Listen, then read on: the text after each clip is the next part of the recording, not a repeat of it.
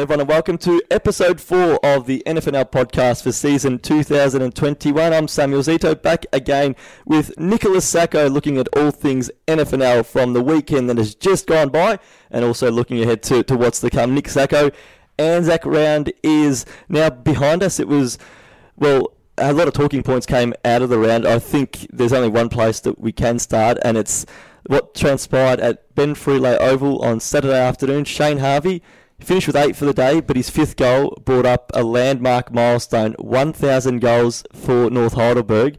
You, you can't comprehend how, like, it's just a remarkable number of goals. You see, um, you know, some of the, the great, you know, figures around in, AFL level that we look at, and you, you look at them. They play a few more games every year. To do it at grassroots, where you've played you know, fewer games, 18 games. Grounds can be pretty tough uh, sometimes to play in the middle of winter. And to do it for one club, uh, remarkable achievement. An incredible feat, Samuel. Thanks again for having me on the podcast as well. But yeah, unbelievable to see Shane Harvey achieve that figure. He had 10 goals to kick coming into the year. We didn't think it'd take to his third game, to be honest, to get there. But um, yeah, it was just an, an incredible achievement. And, you know, just just shows credit to, to, how good he has been in this competition for the 13 years he's played in the NFNL, and um, to see him get that figure and to see the, the heartwarming uh, crowd get over to him at, as well after he kicked that goal was a sight to see, and um, yeah, he should be very proud of his efforts. One of the great things about footy, isn't it, uh, yeah. at a grassroots level, seeing the, the uh, I guess the fans flock onto the ground. I know definitely we don't see the, the big milestone goals getting kicked as often at the, at the uh, top flight, so we're not sure if if they'd allow people back on the ground, but uh, to see him kick that goal and uh, and have the young kids run out and and get around him was it was remarkable. I think, um, yeah, we'll get a chance to talk to him later on. But I'll tell you one thing: if you could put only the most minor spin on it. Uh, that if you had one wish, you'd say maybe if he had done it at home, it would have been uh, great uh, in front of the home fans. But uh, as you say, it took to round three. Uh, he had some opportunities the week prior at Bill Lawry Oval. Didn't have the kicking boots on. He, he missed a couple that he would normally ram through. But uh, on the weekend, they were certainly on. He kicked, as I said, his fifth goal during the third quarter, finished with eight. And in the end, it was a really big win for, for North Heidelberg. So um, they're off to an absolute flyer to, to start the campaign in, in Meadows Greyhounds Division 1. Now they've opened the season with three straight wins. And as it now stands, they're one of only two undefeated sides today in Heidelberg. Um, Greensborough was upset by Montmorency. Massive upset. Might be one that we just uh, turn our attention to now because I don't think many people going in would have given Montmorency too much of a chance because of one, the quality of football we saw Greensborough play the week prior against West Preston Lakeside, but two, Montmorency being really ordinary by their standard at, uh, at, at, round two in their loss to, to Bundoora. And then you couple that on top of the fact that they were down by 27 points at, at quarter time, and I don't think uh, too many people would have given Montmorency any chance at, at, that stage there. So for them to turn it around and, and produce a, a great win for them, maybe that's the catalyst to, to kickstart their campaign. But probably the, the upset result over the, the course of the weekend. Oh, absolutely. I mean, especially away from home, a twilight set up as well down at Greensborough War Memorial Park. The Borough in fantastic form after their win against West Preston. They would have been on such a high as well. As you said, the Magpies, a disappointing loss to Bundoora a week prior. They wouldn't have really been give, given themselves too much of a chance, you feel, from an outsider's point of view coming in. But the fact of the matter is, their, their last three quarters were absolutely outstanding. They were able to topple over them, really limited, limited the, um, the play of some of their key players as well. And at the end of the day, any side coached by Gary Ramsey, I guess you can't really take out of a contest. And when yeah. they got close towards the end, you felt like they could sneak it through. Um, a fantastic result for them, um, and maybe something to kick-start their season. Yeah, well. you, you, feel so. It's it's a tough tough ground to play at, and, and to come away from Greensborough War Memorial Park with the three, uh, the four points with a three point result was, uh, was was pretty incredible. The last quarter was uh, was something you know, extraordinary. Yeah. Montmorency had hit the front by three quarter time, and it, they just denied Greensborough any scoring. Really, the, the, Borough kicked five goals in the first quarter, kicked one goal over the next two quarters. So to be 13 points ahead, Montmorency, you, you knew Greensborough would charge, but to to see that last quarter goals going at, at, either end, and when the Borough hit the front at time on in the last, you probably thought they'd hold on, but a really gutsy win for, for Montmorency and one that potentially kickstarted their campaign. I think the other key thing for them, Paddy Fitzgerald, by his standards in terms of a goal kicking front, it, has been a quiet start, but he mm. kicked five at the weekend, and that one probably gets him going as well as, as the, the season now pushes forward. So a big win for the uh, Montmorency Football Club and just some of the other results across Meadows Greyhounds Division 1 on the day. West Preston Lakeside proving too good for Northcote Park in a result that I think most people probably expected going in, given it was the reigning premier against the side that was bottom of the table. But Northcote gave a pretty good showing of themselves despite the final margin being 37 points.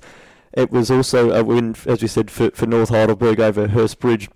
We saw on uh, the the um, other game that was played in the day, Bundoora and Whittlesea. Margin blew out. Whittlesea severely undermanned, but I think the one man we have to talk about is the man who finished with eight goals. Came straight out of the AFL system to Bundoora. Was expecting big things from him, but didn't he dazzle the, the crowd at Yulong Reserve in his first game at home for Bundoora? Finishes with eight goals, a couple of goal of the year contenders, a mark of the year contender, and I think now, I guess most people over the journey, if you're a Bundoora supporter, your favourite player was probably Matty Dennis or Gary Moorcroft. I reckon there's a, a new crowd favourite there at Yulong Reserve. Let's hope let's hope he sticks around as long as they do. But you're right, Samuel. And we spoke off the top of the pod about Shane Harvey and his incredible effort just before. Well, Sam Lloyd, he's also kicked the eight goals, and, and yeah, just entertainment really there at Yulong Reserve. Probably another fire starter for Bundoora as well. I mean, they had a big win last week. They've continued the momentum coming in now. Um, yeah, just a fantastic effort. Someone I was very excited to see coming into the season as well. We didn't know how he was going to go. He was probably going to be the main man in a Bundoora side, a young Bundoora side, really trying to rise themselves up the ranks into finals contention. And to, to start off your home debut in that fashion is just superb. It, uh, it was something special. And, and you just see the players that come directly out of the elite level, just their, their cleanliness. One grade players, some of the goals he kicked, not much time and space from the pocket incredible left foot, right foot. We knew what a good kick he was at, at the AFL level, but uh, yeah, he, he put on a, a, show really and helped his side to a, a big win over Whittlesea. Um, and then also the the other result that uh, we'll touch on quickly is the one from Anzac Day, where Heidelberg stayed undefeated. Came from behind, trailed for the best part of three quarters against Macleod, Uh, were, were down by 13 points at half time. Still trailed at three quarter time by uh, four points, but, but run away in the last quarter. Six goals to one. Josh Malone kicked another three.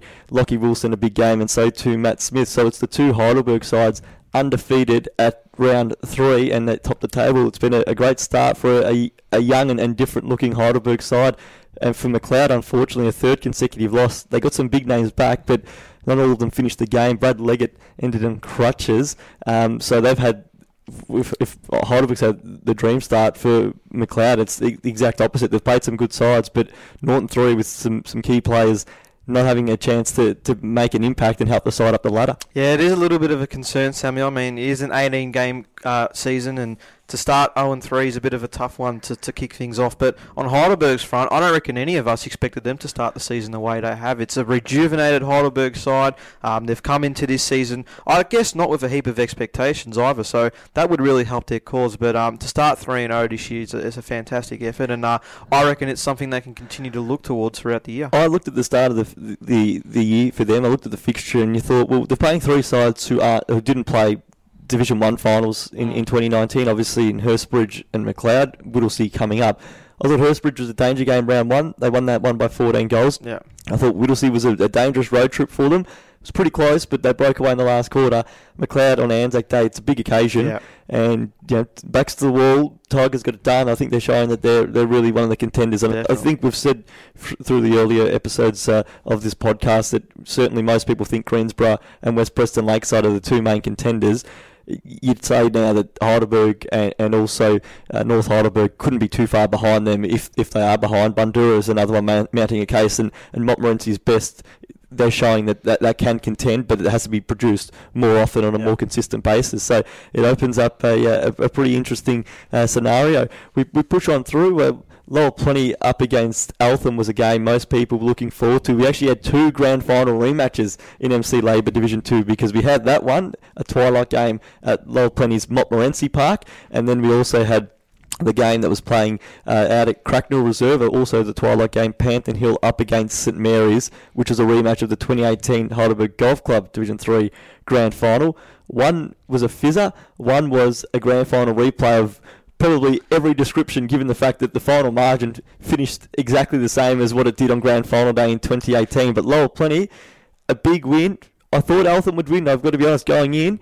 They're a bigger side, Eltham. The conditions suited the Bears, and they're pretty outstanding. But that fast start, it, uh, it probably played a, a big uh, a big had a big say rather in, in the win. Although it's worth noting they had to come from behind to, to win the game. They were two goals down at three quarter time, but a, a telling win for Lower Plenty and a real statement. A few more goals in this one compared to their 2018 grand yeah, final. well, they did least. kick one to three quarter time. Exactly right. So um, they, were, they really made amends for that in the first quarter. They kicked four goals, five to Eltham's one one seven, and really set up the base for their win. Despite the fact that the Panthers did come back, and like you said, they were 12 points in, in front at three quarter time, and you felt that maybe they can hold on here. But yeah, just hearts broke again for that Panther fans again. Lower Plenty coming up um, with the goods and winning a six point margin, exactly the same as it was three years ago. And um, all of a sudden now, Eltham one and two coming into this season so far. It's a, it's a little bit worrying, I reckon. Yeah, well, it's uh, it, oh, it's two and two because of the, Oh, the, the two, extra right, game. But, right, but still, I think that's the point that has to be made is that you looked at the first four rounds.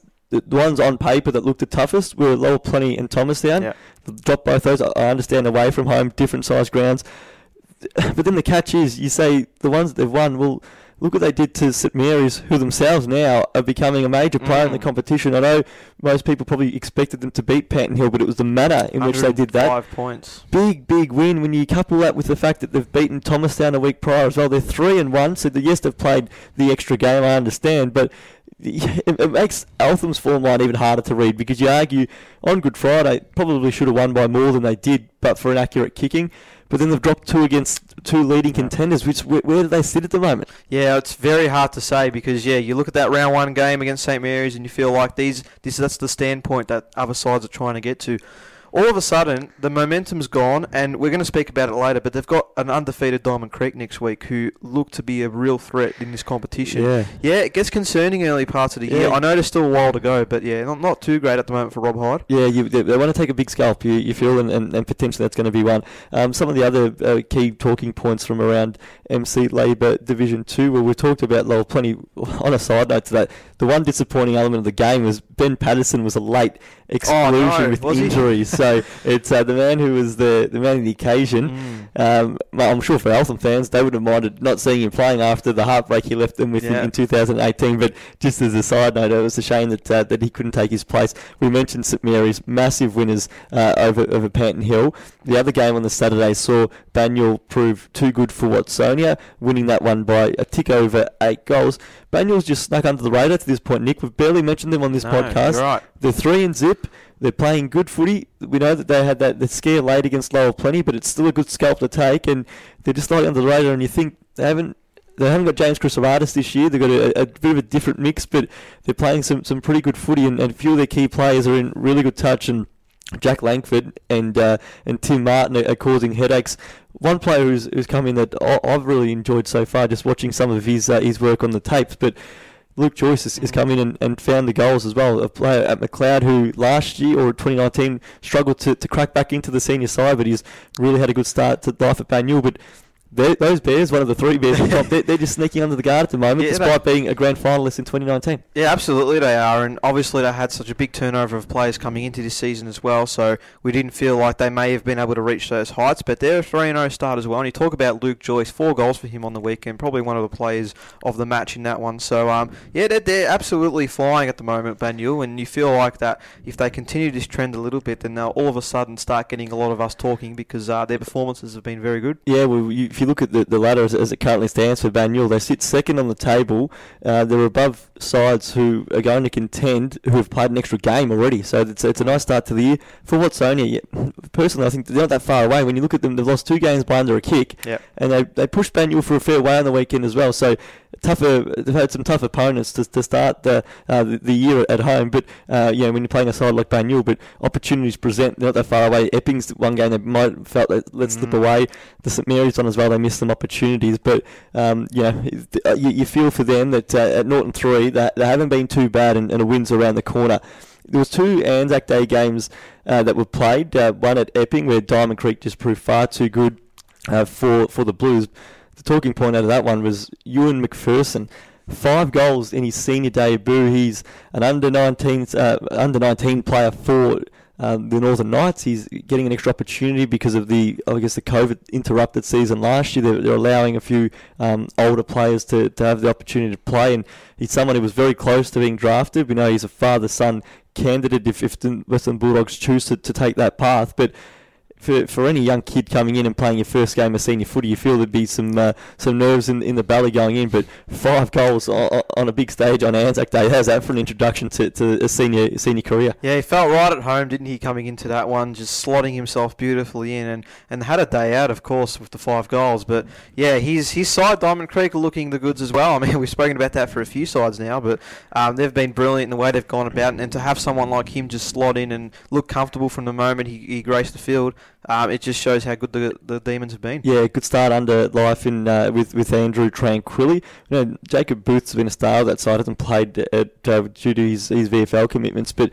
we've got uh, got a side that's uh, humming along nicely in Diamond Creek and at three and zip uh, with a big test coming up. And, and then on the Thomastown front, they were too good for the Fitzroy Stars. The Stars a better performance. Uh, this week compared to their first two rounds where they were uh, trounced in the end by, by figures over 100 points. Unfortunately for them, it did blow out late against uh, Thomastown though. The last quarter, Thomastown piled on eight goals to one, so a 33 point deficit at three quarter time extended out to the final margin, which ended up at, at 77 points. But it didn't feel like that that kind of game. For Thomastown, good to be back on the winners list. They, they bounced back quickly after a loss, but the injuries keep mounting. Anthony Capici didn't play. Uh, his injury, I think it's an ankle injury for, for him. Hopefully, it's not uh, a season-ending one. I think they're waiting on some uh, scans to come through there. So we keep our fingers crossed as from a Thomastown uh, standpoint, but also for the competition. You love to see players absolutely. who can, with the skill level of, of an Anthony Capici. So, but it, it, they continue to mount. But they're better players that are on the park. They continue to stand up. Tyron Leonardis had a, a really great game. Michael Tang's another one that's come in. He kicks seven, as Seven, well. They, they're getting plenty out of the top end players that, that are available and, and drove that side now to their third win out of four. So the perfect response to, to a defeat the week prior, and, and they're back in and keeping a, a perfect record at home so far this year. Yeah, it was a bit of a surprise defeat as well for the Bears last week. So coming into this one, there was there would have been a few nerves going into it, but um, once they started the game, you felt like they were right at home, and that eight goal last term really proved to them that you know they're, they're back in a bit of a way. I know it's against a lowly side like the Fitzroy Stars, but it's probably the win they needed as well just fix themselves up a little bit. And um, yeah, like you said, a big loss if Anthony Capici is out for an extended period of time. But as you say that. They've had players around the park. Someone like Michael Tank kicking seven will do them confidence. We know we can put Leonardis forward if need be as well. They've got a few others, even someone like Hughes, who's played forward for a lot of his career as well. If he can stand up, that would be a good um, thing for the Bears as well. So they've got the numbers on the park. It's just obviously you'd rather someone like a there for a long period of time. Absolutely, Todd Hughes, uh, glad you mentioned him. First game for the club, kicked a couple of goals, featured in the Yep. best players, and uh, nice start to him, of course, crossing from Bundoora the season prior into Heidelberg Golf Club Division 3. And we called the game out at South Morang at Mill Park Lakes Reserve. The Lions took on Kilmore, and that was a major statement for mine. That was a side that's probably sick of probably being discounted, and I'm probably guilty as- well because I genuinely thought that the start this year was such a young list that how do they keep you know turning these young kids into to ready-made senior players? They've done it for, for so long, but uh, eventually you, you feel that does it does it get too hard of a task? But the answer, quite simply, from South Morang is no, because such a young side out there. I Mm. think there was nine players that played in the under 19 premiership the year Yeah. prior um, that, that were in that senior side. It was a very young team, and they made a big statement against the side that we expect to play finals in Kilmore. Got out on top early, missed some opportunities uh, throughout the course of the game, particularly in the last quarter. That final margin could have blown right out. They dominated the play, just couldn't put it on the scoreboard. Didn't matter. They, they had the game well and truly in their keeping. But for such a young side, they just keep producing the wins. And after three rounds now, undefeated and, and flying along at South Morang. Yeah, exactly right, Sammy. One goal five in that last quarter as well, but you're right, they really could have pushed that margin out. Huge statement because I felt like Kilmore really were a good match for them coming into the game. Um, they both played some decent footy to start the year, and they would really challenge them. But at times where they've let Kilmore into the into the game, they weren't able to make the most of it. And on the flip side, South Morang, and you could tell from the outset, they had nine go- uh, nine scoring shots in that first quarter, so you could really tell they were out there to play. But some of those young stars like Liam Failer was brilliant, Ty Hall, Nathan Bell, Rowan Bazzini, those types of guys really stood up and made the game their own, and that's what's going to lead them not just this year but in the future too. So great statement from the Lions. They've got good leaders at, at either end as well. When you've got Jake Potter now playing more forward, and down back Matt Robinson just marshals the, the young chargers. So a bit of uh, experience at either end. I think it really steadies the ship for, for a really young side. Some of the other results, I think most probably went as scripted. The one that was probably the game that could have gone either way going in turned into an absolute beauty. That was Old Eltham Collegians getting a five point win over Lalor. It was always going to be a great game because it was two sides who hadn't had a, win so far this year and we knew would be desperate to win. Old Eltham Collegians holding out a, a, a late rally from, from Lalor to win by five points and, and start their campaign. We saw Heidelberg West have a big win over Reservoir, which we probably uh, was was to be expected given the fact Reservoir have had a couple of uh, heavy losses so far and had 10 changes for that game, but they continue to front up and you've got to give them credit for that. And then Laurimar versus Mernda, well, these two sides tend to bring out uh, the best in each other. It's generally close when they play, and Laurimar was able to kick away late and take the win in the Twilight game in the end by 23 points, and they, they continue their, their um, beaten start to the year as well to do the power. So they were the results from Heidelberg Golf Club. Division 3. A few great stories to come out of the, the women's competition across both Saturday and on Sunday. The one in particular on Saturday that uh, that caught my eye was Whittlesea notching its first win in women's football. Of course, one of the newcomers to the competition, and it's always a special one the first time you get to, to sing the song and, salute and get the four points. And they did it pretty emphatically in the end. Did uh, the Whittlesea? They were at home to Banyule and uh, and got the job done. Kicked a, a, pretty nice score as well. They, they put through nine goals themselves and could really savour that, that first victory.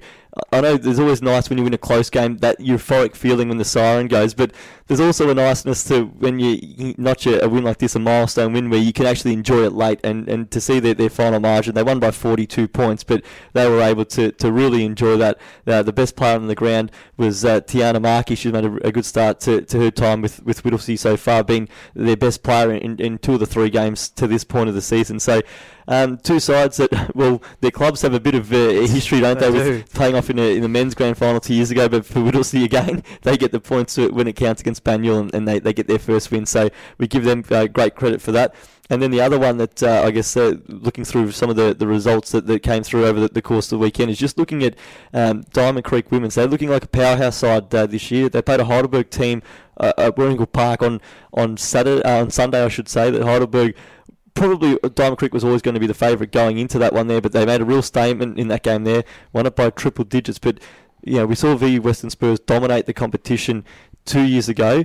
It might well be Diamond Creek women who's decided to catch so far this year. there was an article on, on the NFNL website last week about uh, with the, their coach of the one side in, in Cole Wallington, and he met, he just reeled off some of the, the names that they've brought into the club. We, we talk about uh, the AFL talent. We spoke about it at the start of this show when we talked about players like Sam Lloyd coming in and, and having an instant impact. It, it's uh, exactly the same in, in on the women's side of things as well. And when you can bring in a player like a Shay Audley who comes straight back from um, playing with, with Carlton, they make an immediate impact. They've got depth in that squad now, so they're looking like one that can really have a, a big say on the course of this season. And Lower Plenty's another one who three and zip to start their time in, in women's footy. So all of a sudden, a newcomer coming in. I know that it's hard for us um, to, I guess, speculate about what could happen in the season because grading still got, continues for this weekend, and we've still got.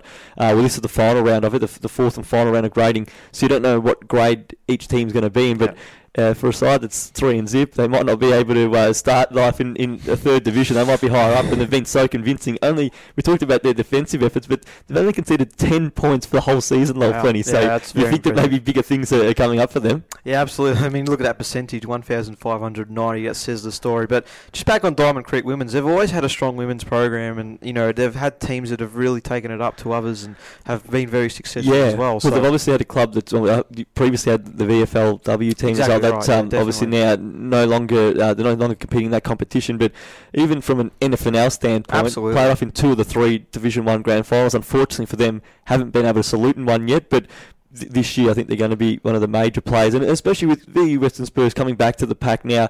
Obviously, they won the flag without a loss two years ago.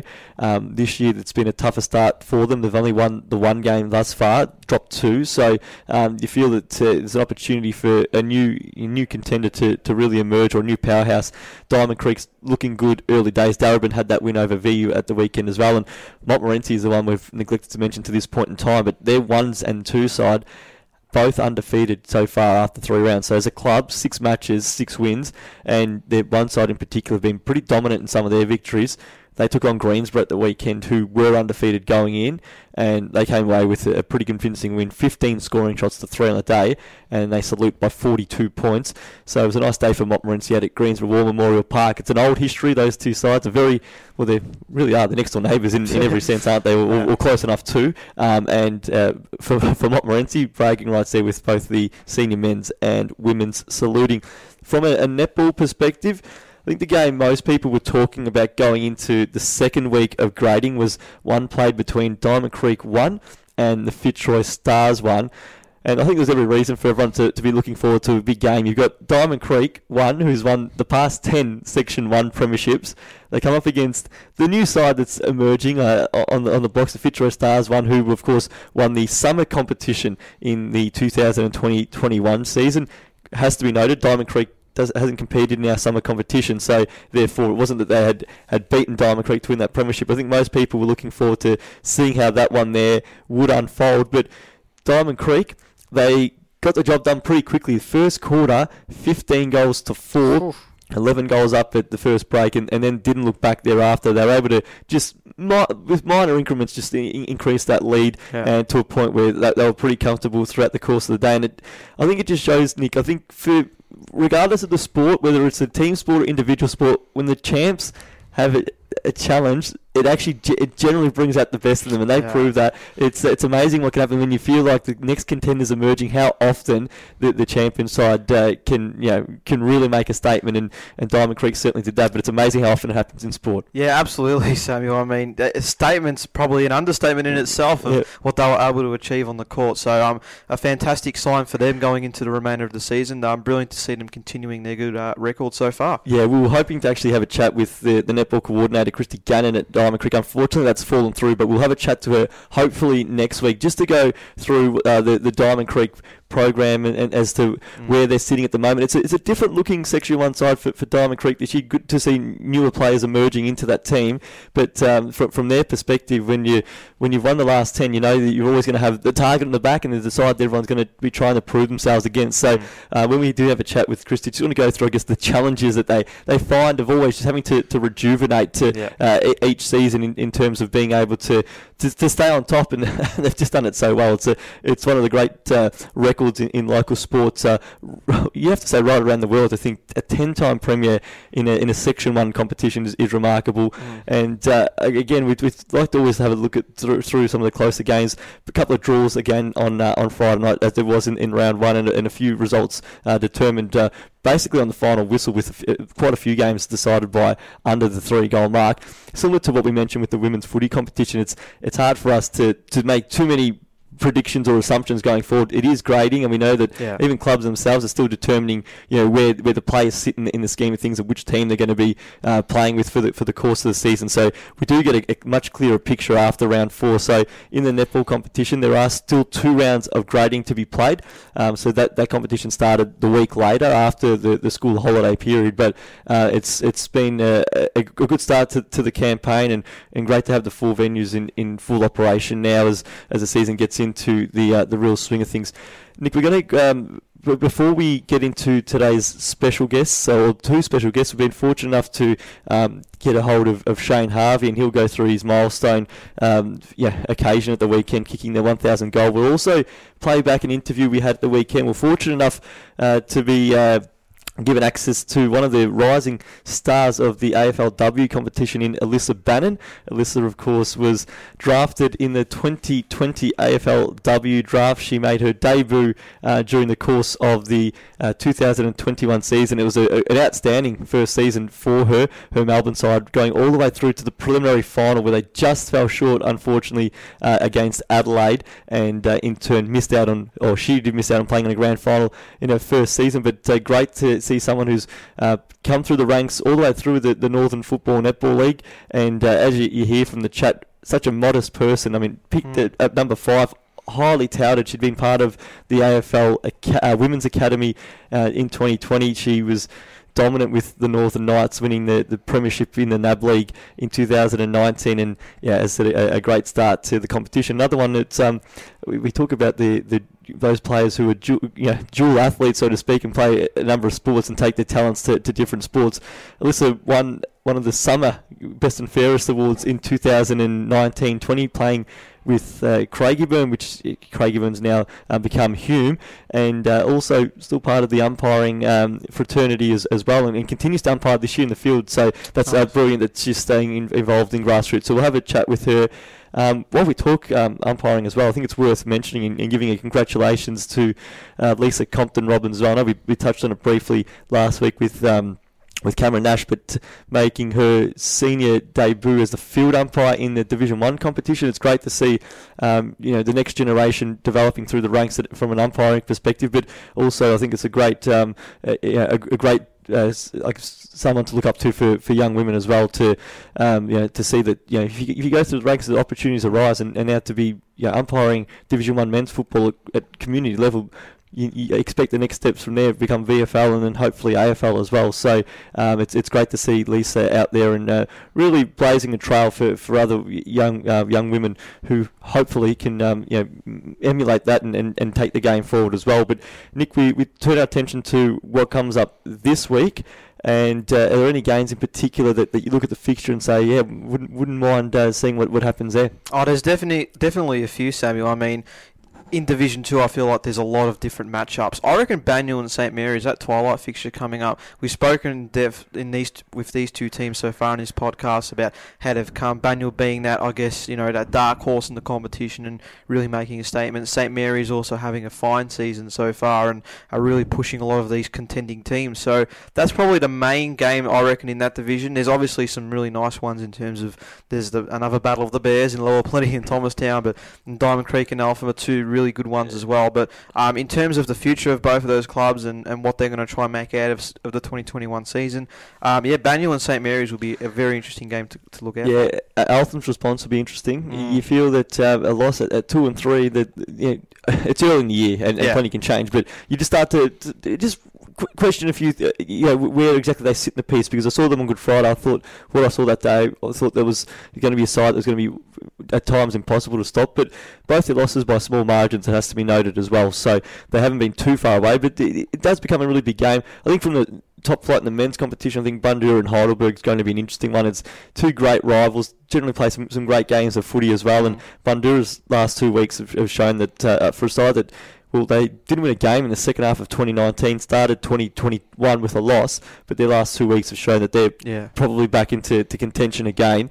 Um, and at the other end, in you look at the Heidelberg Golf Club Division 3, is it the opportunity for Reservoir? Lalor, they, they take on Lalor at home. Lalor's without question, been the better performed side throughout this year and also in 2019 when they won both the head-to-head fixtures. But for Reservoir, I mean, this is the, the best opportunity as well. So you'd like to see like them it, get those, those opportunities. Uh, at the time of us recording, the, the fixtures hadn't been released for the, the grading of the, the women's football competition and the netball as well. So do check the um, the website for all the, the match times and venues. Uh, as at the time of um, us recording, we haven't got those in front of us yet, but we know, do know from the women's uh, football perspective that it is the final final round of grading. For the netball, it'll be round three. So um, do check out those, and if um, if you can get to a couple of games as well, there's, there's plenty of great action to be had uh, throughout the course of this weekend. But Nick, without further ado, we are now going to talk to the man of the hour, the 1,000 goal uh, milestone has been reached by Shane Harvey for North Heidelberg. It's worth noting it's not his 1,000th goal at senior level.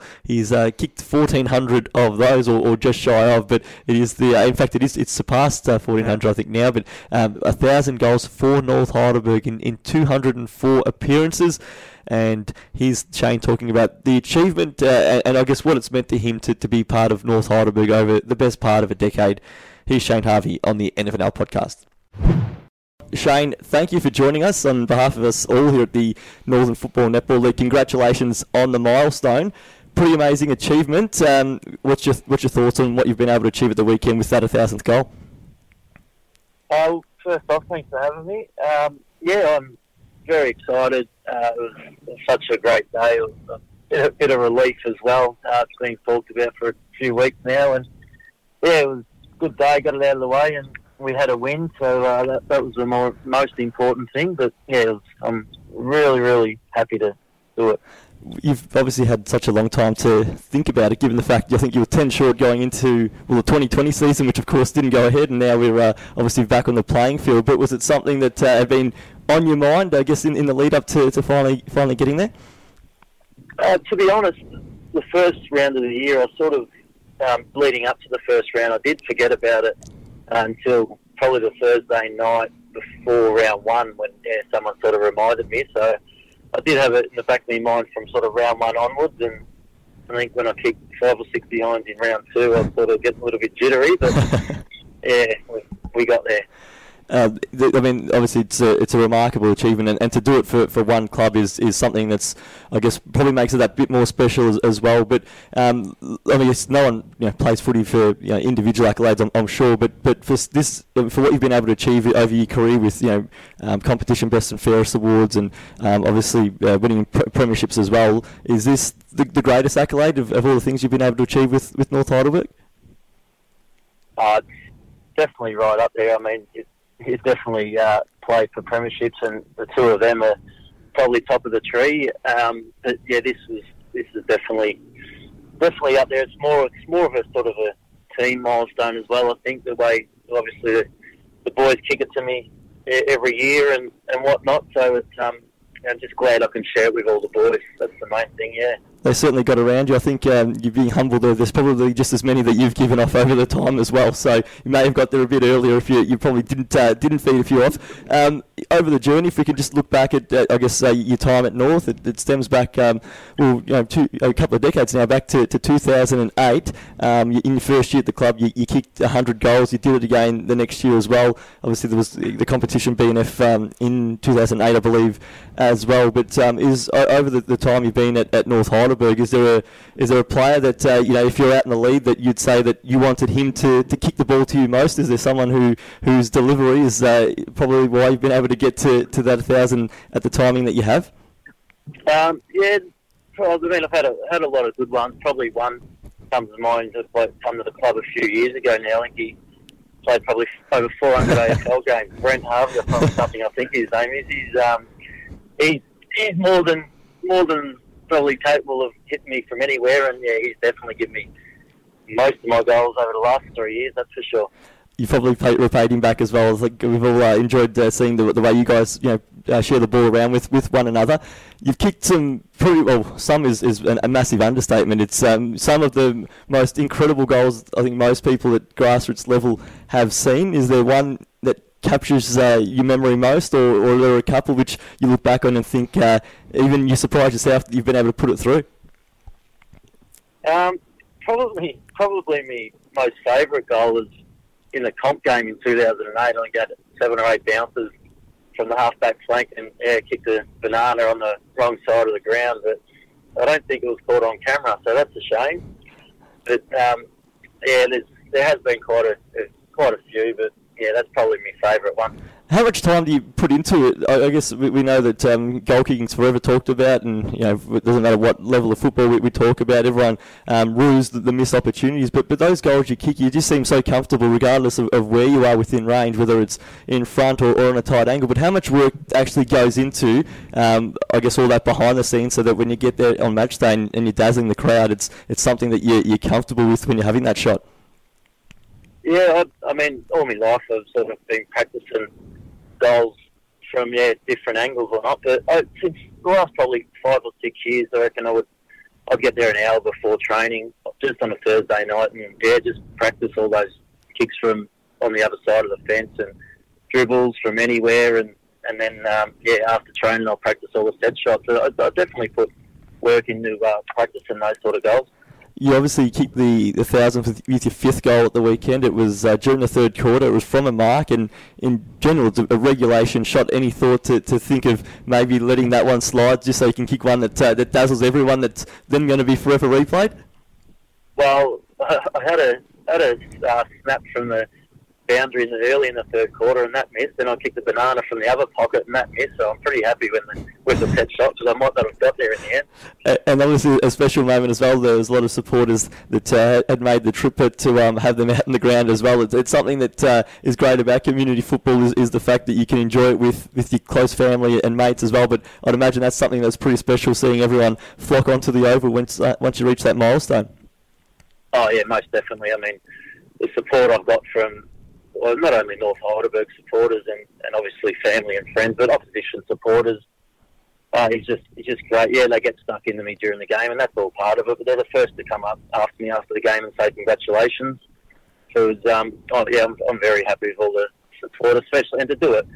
I had quite a lot of family and friends there, so it was uh, to do it on Saturday was it was great with um, I guess the, the season that we had last year or the non-season. Obviously now that your career is closer to the finish than it is to, to the start, but has that rejuvenated you now to, to go around again? Obviously your club's been so close to success in, in the top flight over the last uh, couple of seasons, getting to two prelims, but but that year away has has that uh, rejuvenated you and uh, I guess to, to have such a, a, great start to the season as you've had highlighted by the eight goals at the weekend.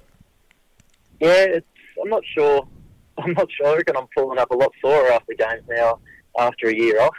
But uh, I'm just as motivated as ever. My um, my ultimate goal is a A grade Division One flag, and until I uh, until I until I not get a kick anymore, and, and that's sort of not a achievable goal, then maybe I will think about stopping. With, um, with, with the club's positioned as, as we speak, undefeated uh, after the first three rounds, new coach at the helm with Jason Heatley. How, how have you made uh, or seen that transition over, I guess, uh, the, the, past well, 12 months or so now since he's been appointed, but, but in particular those first three games under his leadership? Yeah, he's, he's been awesome. I think everyone around sort of local football and even interstate would say he's, what a, what a wonderful coach he is. And we're just wrapped to, wrapped to have him. We're excited to have him for last year and obviously didn't go ahead, but every just everyone's bought into what he's brought to the club, and I think that's uh, yeah, that's why he's making us so successful at the minute what is it about North Heidelberg that um, you feel makes is such a special place for you? You've, you've spent so much time there in, in an era where you know at, at local level you see players that uh, often will, will, play at a, handful of clubs over the journey for, for a number of reasons, whether it's you know travel through work or whatever or whatever else. But for you to, to be at the club basically, um, you know, all the way through since I think it's 2011. I think you had a year away in 2010, but to, to stay at that club for, for 11 years and, and be so happy there. What is it that makes North Heidelberg so special for you? Oh, just just the people around the club. I've got a lot of lifelong friends that played and don't play anymore that still come down and support. So they're all. I get to catch up with them every week, and just the teammates over the years that I've become so close to. It's just great, and uh, we obviously get a little bit of a bad name around the traps, but until you're in the inner sanctum, you actually don't know what goes on, which is exactly like all footy clubs. Everyone loves the footy clubs they're at, and yeah, North Heidelberg's no different. Such a family orientated club, and I take my boys down there all the time for training, and, and the boys love having a kick with them, and they get there on the Saturday, and they just love it as much as I do.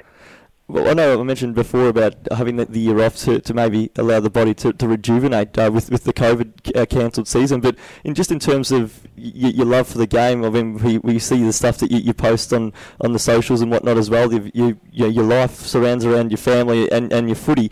Um, when you have a year like last year where you don't get out to play, do you, do you reflect on, I guess, what the game means to you and uh, and how important it's been to, in your life?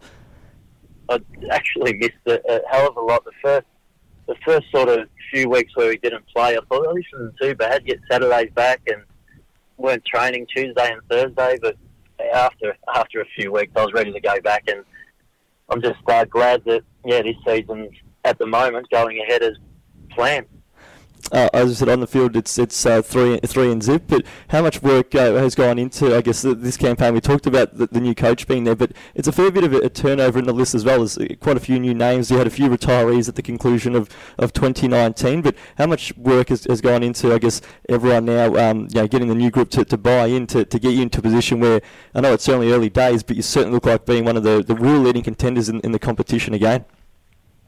Yeah, well, we we this year, previously year, the, I we lost ten of our senior players, and I've never had a turnover like that since I've been at the club.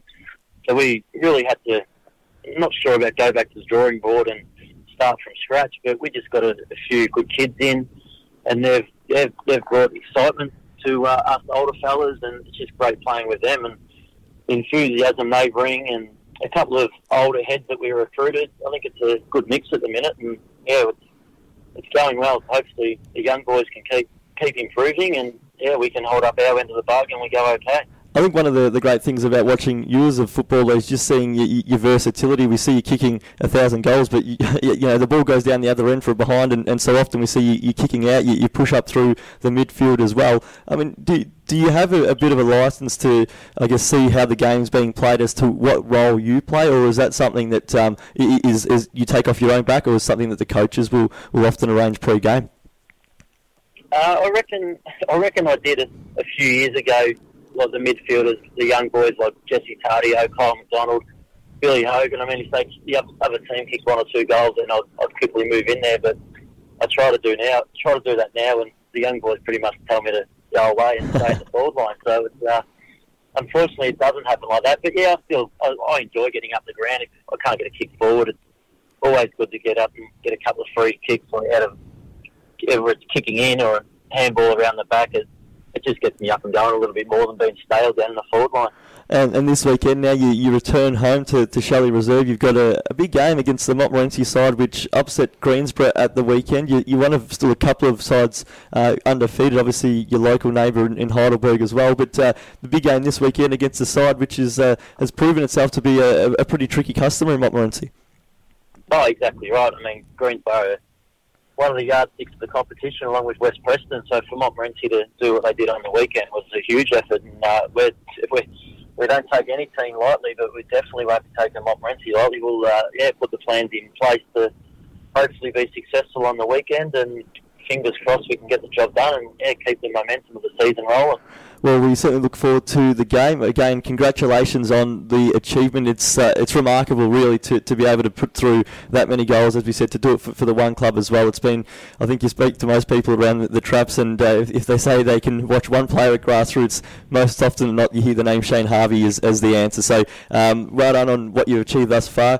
Good luck for the rest of the season, and uh, and hopefully there's, uh, as you say, the, the ambitions and other premiership still at A grade level, and hopefully that one's still to come for you, mate. No worries at all, boys. Thank you very much, and thank you to everyone, yeah, for the support and congratulations over the weekend, and I really do appreciate it. So thanks for having me, guys. At La Trobe University, you'll learn lessons that last your entire professional life. You'll be inspired by thought leaders, change makers, and brilliant minds. Teachers who are mentors too. Learn from experts, then become one. Learn the rules, then how to remake them.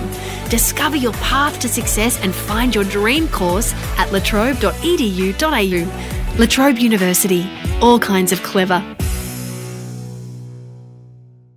Joining us is a draftee from the South Morang Football Netball Club, a player who made her debut season in the AFLW competition this year with the Melbourne Football Club.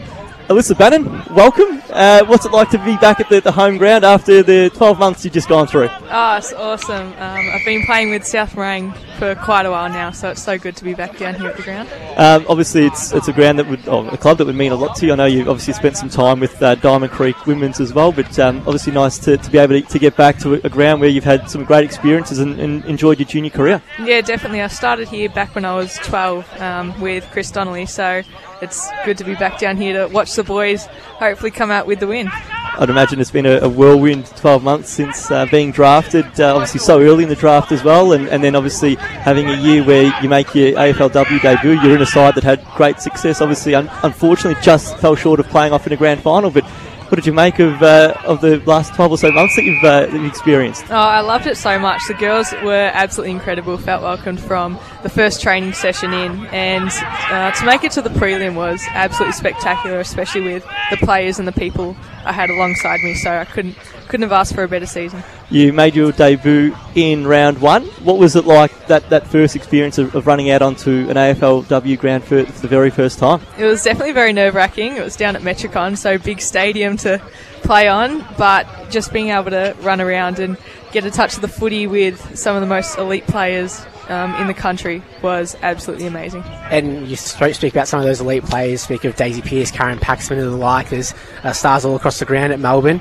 What was it like learning off some of those uh, greats of the game? Amazing. They have so much experience in the game, and just being able to um, get um, or gain some insight into their wisdom and um, kind of just learn off them as the season progressed through day by day um, was incredible. You're involved in some of the elite pathway programs going into, I guess, the, the draft itself. Did I guess being part of those with the AFL Academy and whatnot, did you think that really helped you, I guess, transition into to going into an elite, elite environment? Yeah, it definitely did. Being able to help improve my game sense, my fundamentals, just being in an environment with really top end players really helped kind of transition into a top end um, league, which yeah, very very helpful.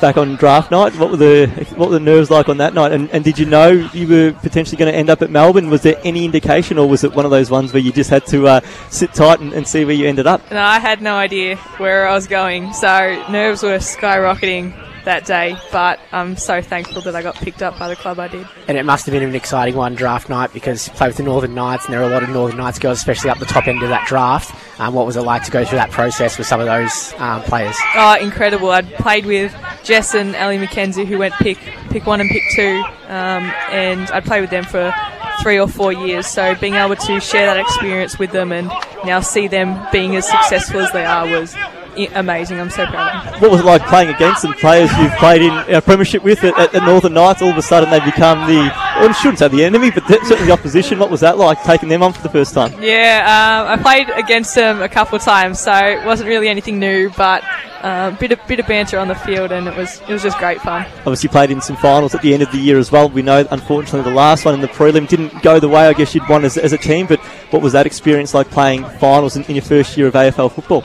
Definitely very nerve wracking. The environment is so much different playing finals games, but just being able to have that experience and then take on those learning curves into next season will be really, really good. What does it look like from here? We know obviously that the season's now wound up. Brisbane winning the premiership last weekend, but what, what does it look like from, from here for you from a football perspective? Um, I'm playing at Casey Demons at the moment in VFL, and I'll uh, play a few games with them for the season, and then going to my AFL kind of pre-season development program, and then hopefully get re-signed. I'm, uh, I'm sure you won't have to worry about that whatsoever.